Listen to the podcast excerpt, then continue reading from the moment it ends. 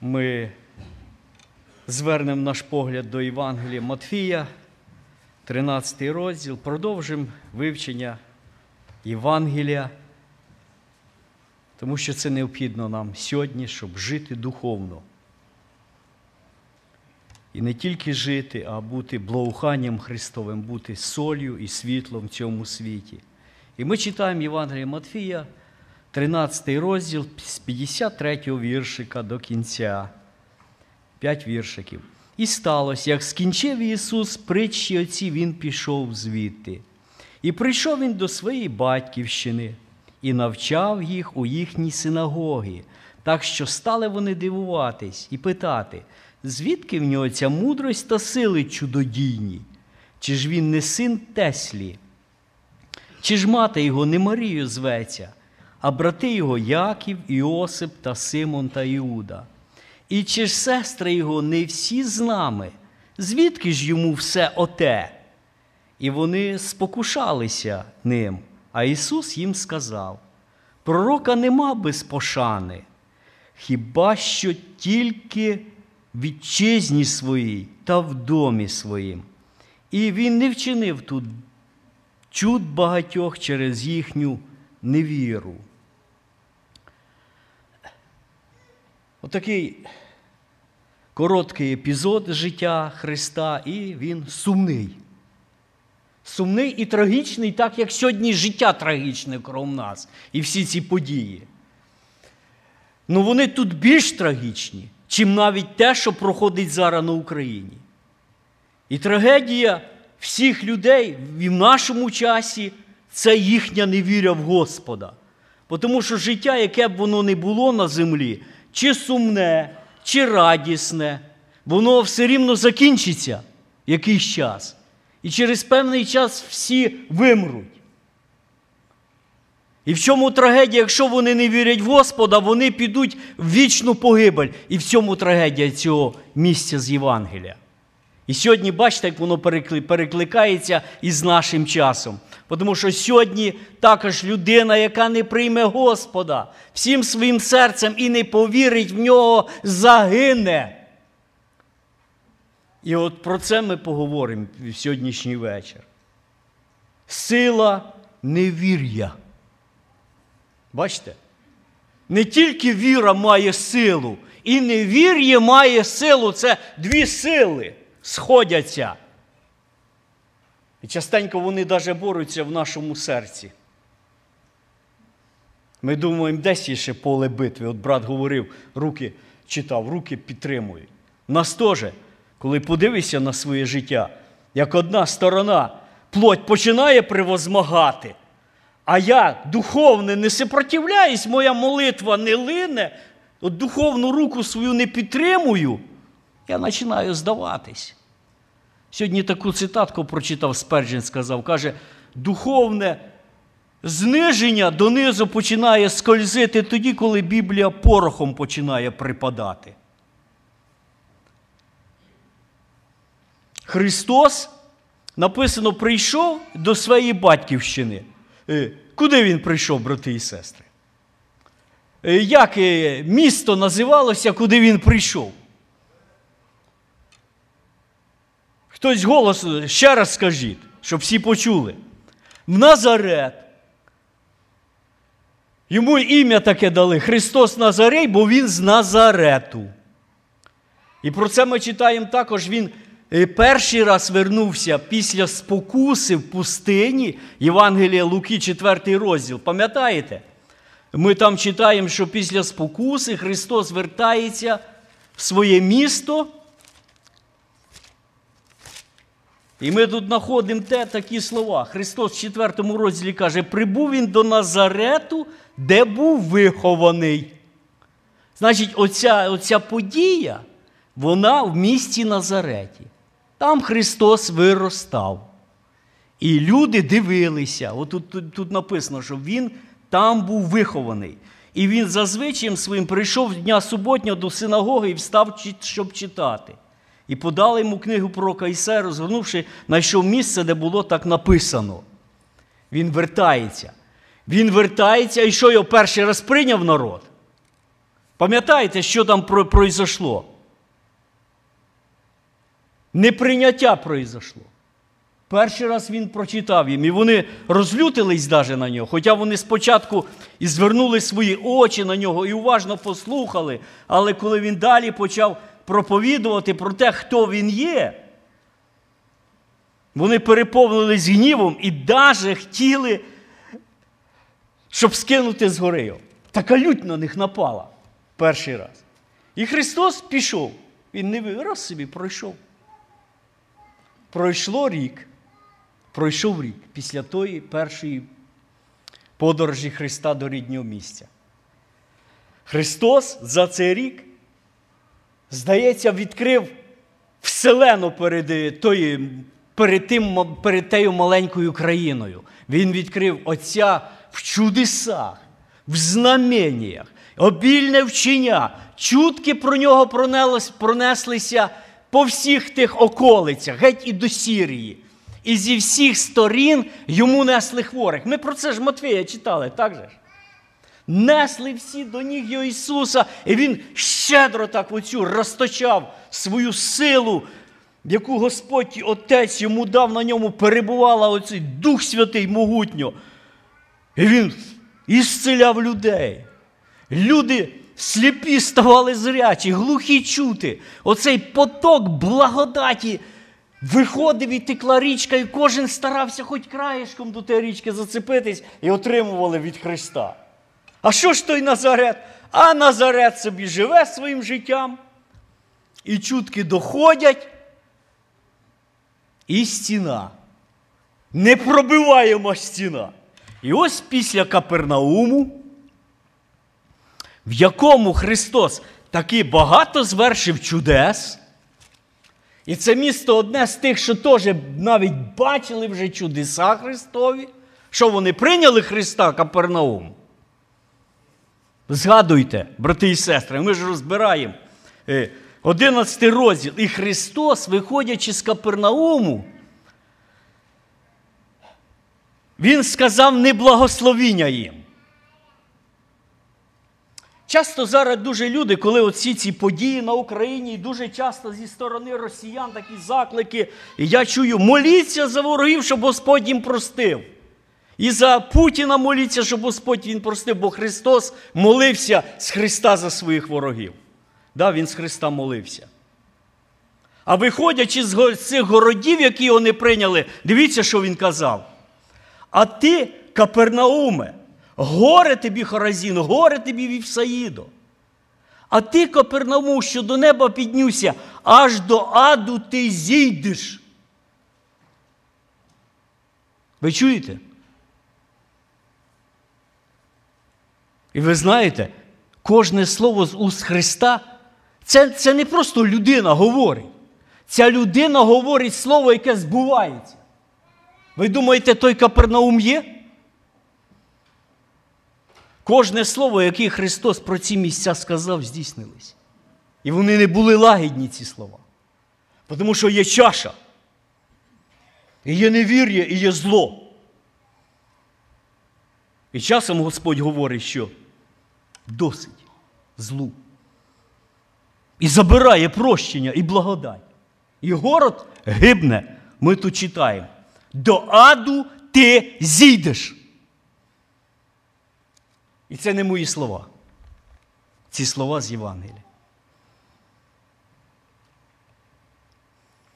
І ось поки після Капернауму і такого горісного прощання з тим Капернаумом, він вертається до Назарету і оця зустріч прийшов і навчав їх в їхній синагогі.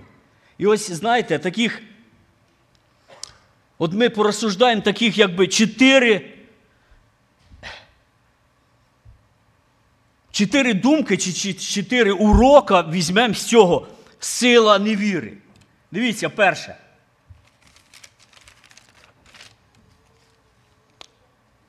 Невір'я осліплює і людина втрачає бачення на очевидні речі, на реальність.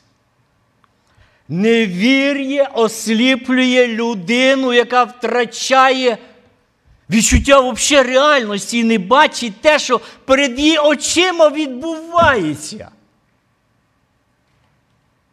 Це навіть в нас буває, духовних християн. І в мене таке буває. Дивіться, він, 54-й вірш, прийшов до своєї батьківщини і навчав їх в їхній синагогі. Вони почали дивуватись, звідки в нього ця мудрість та сили чудодійні. Сила невір'я в тому, що є очевидні речі. Рік на землі Господь творить чудеса. Тепер ці люди знають Писання. Вони знають, яку силу віра має. Брати і сестри, от я таке питання задам. Ви пам'ятаєте з Біблії приклади, що людина могла творити своєю вірою? Ну, от один приклад, хто може, от що він пам'ятає? Що віра творила в житті народа Божого, конкретних людей? Будь ласка. От такий мощний зразу приклад. Вірою зупин.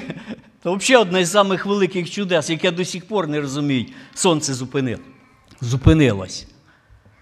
Хто ще що пам'ятає? Сила віри. Може, євреям 11. Вірою?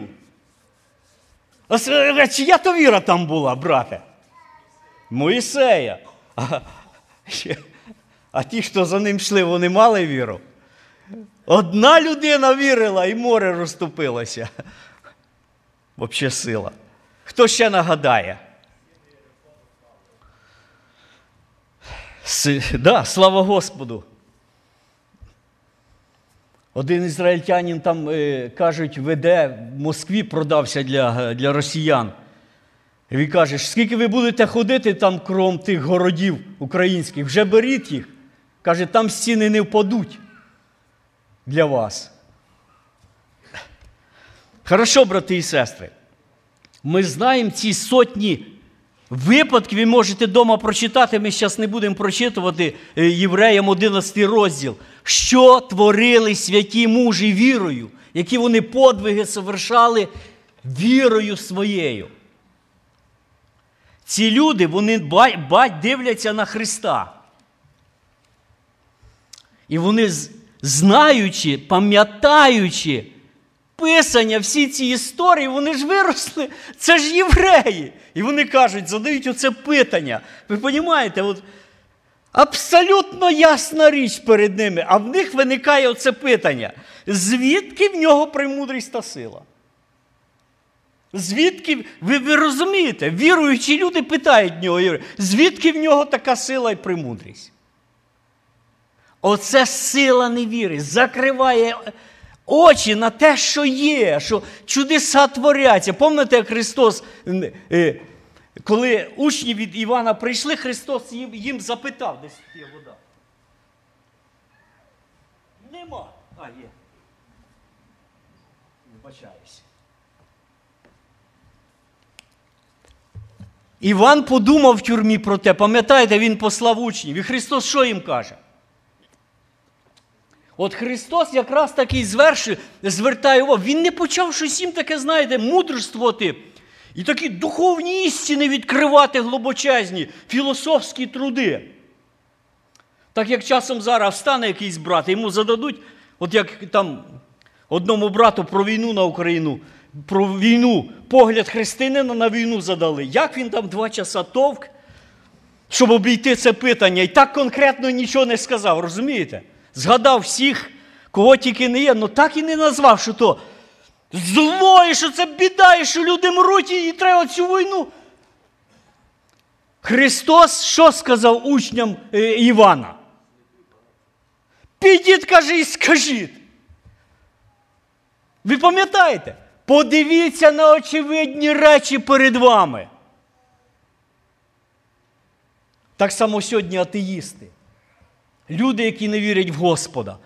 Кажуть, треба пощупати, треба треба факти. Подивіться на Вселенну, відкрийте очі на ночне небо. Так же ж? Подивіться на ці квіточки, які сьогодні розквітають.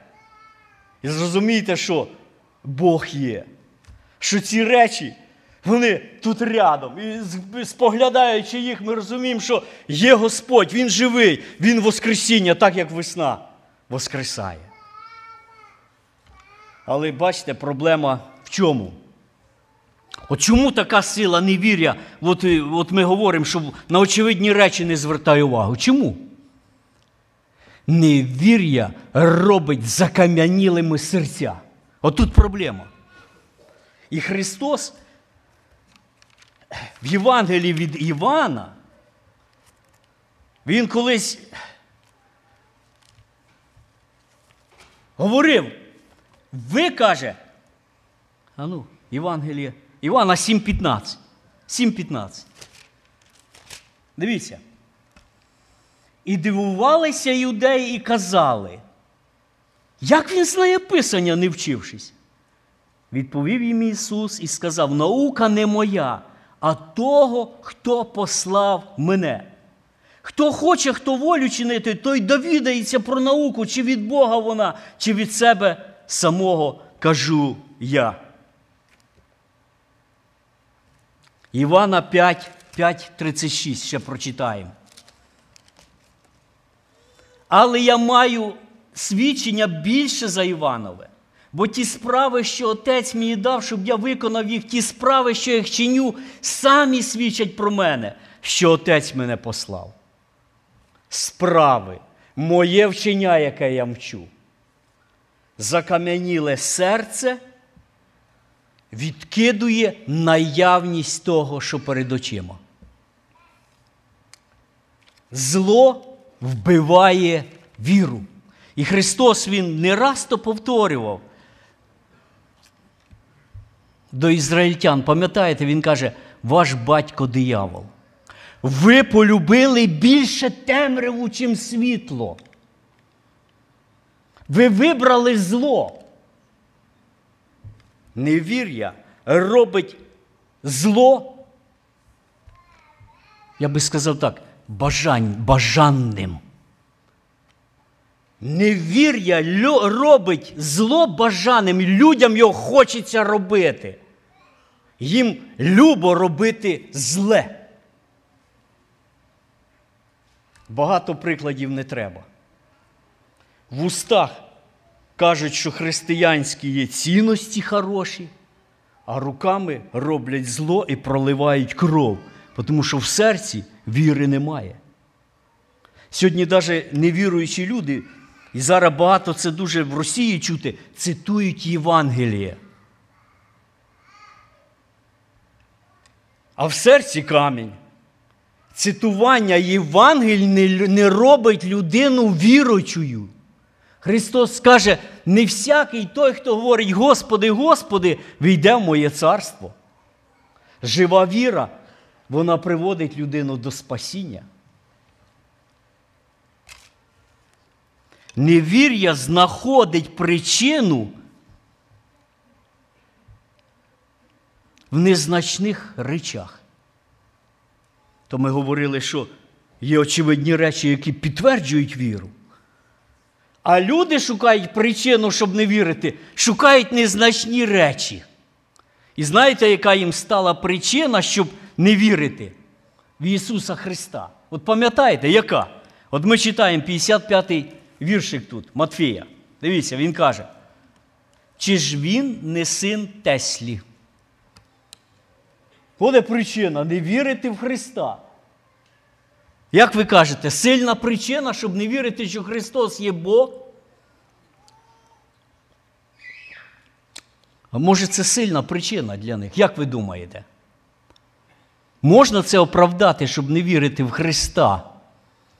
Людям, які повинні знати Писання, які я знов звертаюсь, знати історію ізраїльського народу. Чому оце виникло, що Христос не може бути з дому Теслі? Чому це причина не вірити? От як ви думаєте, брати і сестри? Ну чому? Назарет відкинув Христа, бо він з дому Теслі і, і, і робив з ними разом. Що за цими словами сховає, ховається? От щоб ви подумали, що за цими словами люди ці ховають? А? Що? Заздрість, правильно, я теж згідний. Заздрість одне з перших. Та не може бути, щоб він такий самий, як я, і такий високий став. Це неможливо. Вони самі себе переконують в тому. Така незначна річ, як син Теслі. Хорошо. А хто ж був Давід? Я би отак став, якби от з ними, от, і, може, вас тут, тут хтось є з Назарету, чи я би вас запитав тоді. Хорошо. А звідки пройшов вас самий коханий цар? З якого роду? Пам'ятаєте він? Яка вища професія? Пастух чи Тесля?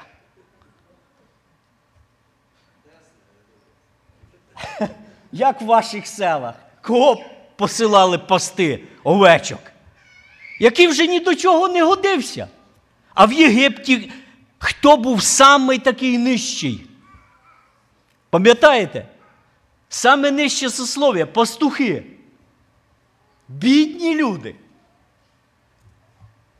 Став самий могутній цар, самий благословений, з якого роду Ісус і вийшов. І ці люди сьогодні кажуть, не може бути він Месія, Бог всемогутній, тому що він родився від Теслі.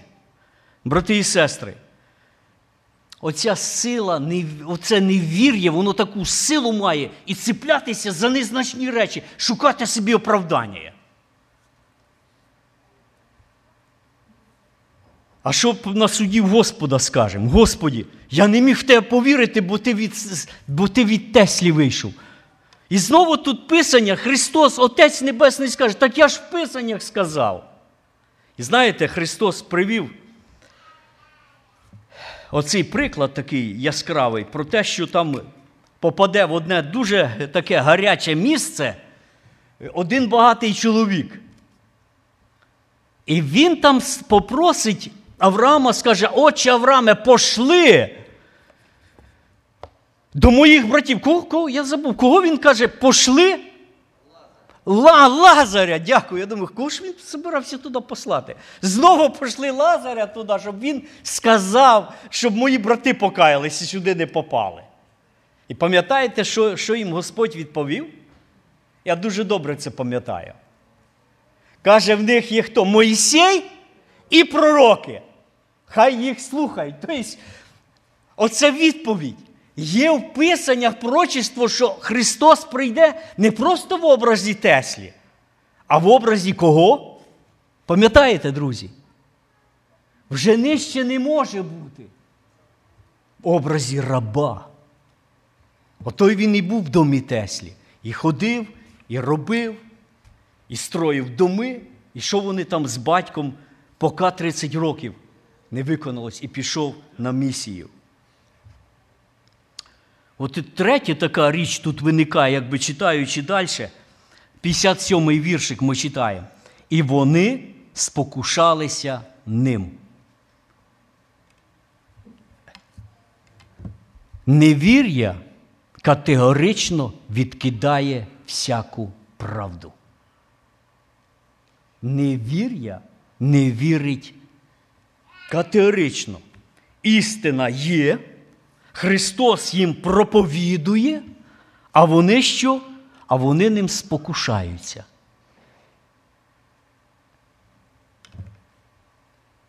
Інтересно чому? І знову ми те саме вертаємося. І тут сповнюється Писання. Пам'ятаєте, що апостол Павел сказав про Христа? Коли він говорив до, до коринтян. Да, брат, голосніше. Помагайте, щоб ми згадували ці тексти. 1 Коринфянам 1.13. Давайте ми зачитаємо. 1 Коринфянам 1.13.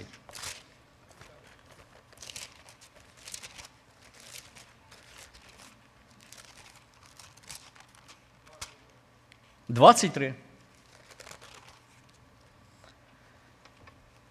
Да, ми проповідуємо Христа розп'ятого для юдеїв.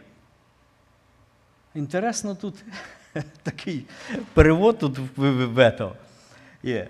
Для юдеїв згіршення, а для греків безумство. По-російськи соблазн, соблазн, спокусу. А для греків безумство. Оця сила невір'я відкидає істину про Ісуса. Він вчить істину, з його уст виходить правда. І він ніколи не говорив ніде взагалі неправди, тому що він Бог і він не може говорити.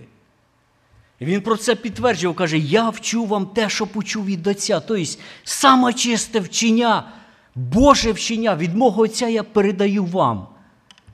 Невір'я не приймає Божих істин і відкидає його, і соблазняється на них. І це величезна трагедія, тому що без пізнання істини людина не може повірити і не може прийняти Христа, і не може розкаятись. Писання говорить, що в останні часи люди будуть вірити брехні. Ну, це прямий перевод. Будуть люди вірити. Ви сьогодні подивіться, наскільки легко люди впітують всяку брехню. Підключають себе до руського канала і день і ніч вкачують в себе пропаганду. А потім пишуть, де ви були 8 років? І всіх одна та сама фраза. Ви розумієте? Мене шокує, віруючи, не віруючи, всі, хто з Росії, всіх одне питання. Де ви були 8 років? Як, Дивіться, як робить пропаганда, оця, оця брехня, видумана там за тими в тих підвалах під мавзолеєм бісовських. І люди впітують цю пропаганду і живуть нею. І куди вона веде їх? Відкидуючи істину, закриваючи очі на зло, люди тим більше самі йдуть туди і стають частиною цього зла. Вони розтворяються в цьому невір'ї. І для них закрите спасіння. І оцей соблазн Христа, Він веде їх в погибель. Тому що нема, ну нема ж іншого шляху якимсь образом отримати вічне життя і спасіння, як пізнати Господа, прийняти істину, попросити в Господа, кричати до нього, щоб Він відкрив їм очі на на ці реальні речі, на Ісуса, на, на життя. Він дає життя. Вони відкидають, вони на ньому соблазняються, і він для них камінь спотикання. І це знову таки дуже сумно. І Христос сказав, дивіться, от в цій я просто ми в 13-му тут же ми читали цей текст. 13-й, 13 написано так.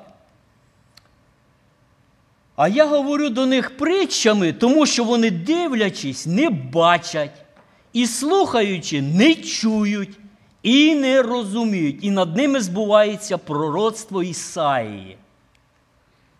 Бачите, що яка могутня сила невір'я. Попробуй розбийте. І кажуть, от, є такі люди, які своїми аргументами розіб'ють любу, любі цепі невір'я. Друзі, тільки сила Господа може розбити ці цепи. Якщо Господь ще й захоче. Розумієте? Якщо в нього є бажання. Ісус Христос залишив їх на той час в тому стані. І Він не став з ними сперечатись і розбивати оці сумніви їхні. Він не став. Я не знаю чому. Тому що Він Господь, Він він вирішує долю людей. І на це в мене нема відповіді. Е, він оставив їх їхньому, отак він сказав, і собі пішов далі. І от останнє я хочу звернути увагу: невір'є це вже 58-й, дивіться, і він не вчинив тут чуд багатьох через їхню невіру.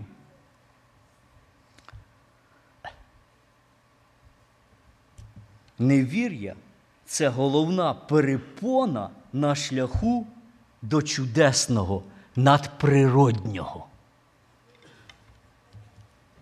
Невір'я і чудеса. Оця проблема завжди в нас є. Нам хочеться чудес, а віри не вистачає. Головна перепона це виходячи з цього тексту, що ми сьогодні розбираємо. Не вчинив тут чуд багатьох через їхню невіру. І ми іменно над цим текстом говоримо. Знаєте, дивлячись на Господа Ісуса Христа, на Його життя, Він мав божественні принципи. В нього були атрибути божественні, а ще були свої принципи Божі. Принципи святості. Принципи, як він поступає. І от в нього такий був принцип. Він персонально діяв з людьми, основуючись, якби виходячи з їхньої віри. Він говорив завжди з, з людиною, знаходив з ним контакт і викликав в нього віру. Він питав: А ти можеш хоч трошки вірити? Або каже, по вірі твоїй. А чи ти віриш, хто я є? І ми можемо зараз згадати. Чому? Чому Христос так діяв? Як ви думаєте? Чому в нього був принцип тільки по вірі? Я вам скажу чому. От я розумію. Тому що кожен раз, коли Господь творив чудеса, Він не творив чудеса для того, щоб когось здивувати. Чи викликати до себе якусь шану, і щоб люди захлопали в ладоні. І якби отримати такий оцей мимовольний блеск, як сьогодні кажуть на о, лайки отримати. Христос створив чудеса, щоб душу людини спасти. А як спасти без віри? Ви розумієте? Перш за все, Христос переживав, щоб людина отримала спасіння. І частенько ми читаємо такі слова: іди, коли вже людина отримувала, наприклад, очі, от Вартимей прозрів. І що йому Христос потім сказав? Іди, і далі добавте, що він далі сказав. Віра твоя що? Спасла тебе. Ви розумієте, в чому суть отого чуда? Щоб відкрити духовні очі і побачити, щоб людина, хто перед ним є, щоб Спасителя прийняла і далі йшла, вже маючи оцей залог щастя вічного, радості, общіння з Господом навіки. Христос, як ніхто не розумів, як наскільки це життя земне коротеньке. І що оце чудо, воно забувається. А те, що Господь сотворив, спасіння, воно ніколи не, не забудеться. І воно кожен раз наповняє наше серце радістю і тихим спокоєм в самий тяжкий час минуту відчаю. Тому що віра є. І тому Христос принцип такий мав. Він не працював з людьми, які зовсім не мають віри. І він відходив від них. І в даному ми читаємо, вони спокушались. Пророка він каже, Христос до них нема безпошаних, хіба тільки в вітчизні своїй та в домі своїм. І не вчинив чуда. Коли Ісус Христос, Він сліпого, така цікава історія, вона почти всю 9 главу, 9 розділ Євангелія Матфія можна прочитати вдома, нагадати цю чудову історію, як Христос вилікував того сліпого який 40 років був сліпим. І там такий процес йшов, як той як той сліпий прозрів, і як він свідчив е, фарисеям, які не вірили в Ісуса Господа. І потім Христос знайшов його. Після того, як вигнали, він став нікому не потрібний, Христос до нього звертається і каже, чи ти віруєш в того, хто стоїть перед тобою? Чи віриш ти в того, хто дав тобі зір. А він каже, хто то, Господи? Він каже, той, хто стоїть перед тобою. Тільки жива віра дає вічне, вічну надію на те, що мене земне життя і ми будемо в Господа навіки з Ним. Оця досконала радість, блаженство мати общення в Його царстві, тому новому Єрусалимі. Невір'я, воно назавжди, наскільки могутня сила того невір'я, що воно назавжди лишає людину цього щастя прийти до Господа.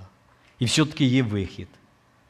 Людина навіть в самих отчаяному своєму безбожному состоянні і невір'я може закричати, як один батько: не вірю, Господи, поможи. Допоможи. Допоможи. Ми зараз будемо знову молитись, брати і сестри. Є нужди в нас, і ми за них помолимося. І також прошу помолитись за мого тата. Він все життя відкидав Бога. От бачите, такий, ще один такий невіруючий. І за нього треба молитись. Зараз після другого інсульту повністю осліп і паралізований. Живе сам, дуже страшно і важко.